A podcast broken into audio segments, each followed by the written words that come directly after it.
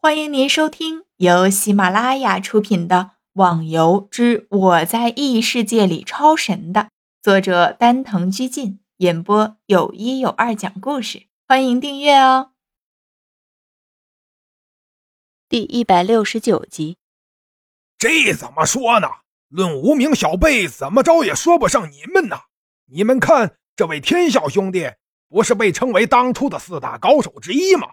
还有这位逍遥兄弟，虽然没被排列进去，但是当初他们的合力战斗，很多人是亲眼目睹的，哈哈哈。破军说的那一次战斗，就是当初天笑和逍遥抵抗天下会的时候。不过他能在吴天的面前说现在，显然他和吴天的关系非同一般。这些都已经是过去的事了，现在的我们也的确是些小人物而已。花满楼再次的重申着自己的意思，他的意思很明显，你和我们不一样，你是名人，我们只是一些普通的人。哼，幸亏你们还有些自知之明，知道自己只不过是垃圾而已。原本破军还准备笑着谦虚上几句，却突然听到旁边有人这么明显的冒了一句，脸上不禁的显现出了怒气，看向那个乱说话的人。逍遥几人也看向那个人。哟，原来是雷霆帮的帮主雷霆呀，我还以为是哪只狗在这里乱吠呢。天笑说着还掏了掏自己的耳朵，偶尔还挖了一下自己的鼻子，手指弹了那么几下。你说什么？雷霆禁不住的大喊起来。但是当听说自己派去做任务的一群人被几个人杀了回来，心里的那个气憋到了现在。如果不是其中有些问题，他早就带人报仇去了。原来这里有人是个聋子，哎，一定是系统的问题出毛病了，不然怎么会有聋子呢？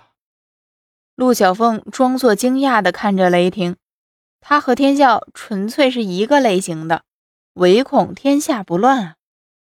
破军一看这气氛不对呀，虽然对雷霆不满，但是现在也不是时候，急忙站起来应酬着。各位，今天是鄙人的好日子，就给个面子，你们看怎么样？这话一说，吴天也来打了个圆场。或许天笑和陆小凤没发现，不过其他的人都心里暗自说着，老狐狸明显的早有预谋，照你们的实力来说，能不知道我们和雷霆帮的矛盾？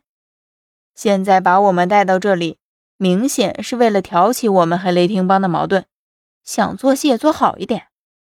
雷霆尽管对逍遥几人是恨不得扒皮抽筋，不过还好他不是那么冲动，知道现在不是自己闹事儿的时候。这时候有人喊了一声，天剑盟帮主到。逍遥发现坐在破军旁边的女孩子脸色突然变了变，看来在酒店听到的那个传言并非戏言，心中暗想，破军会怎么处理这件事情呢？逍遥也转身看向那进来的飞云，个子比较高，样貌也很是清秀，帅算得上是一个比较帅的人。然后又看了看破军，笑了下。难道女孩子都喜欢比较成熟的男人？破军笑着对旁边的女孩子看了下，就起来招呼飞云了，迎上去，脸上带着笑容。虽然这只是一个程序，但是逍遥感觉出这笑容里面还是有那么一点诚意的。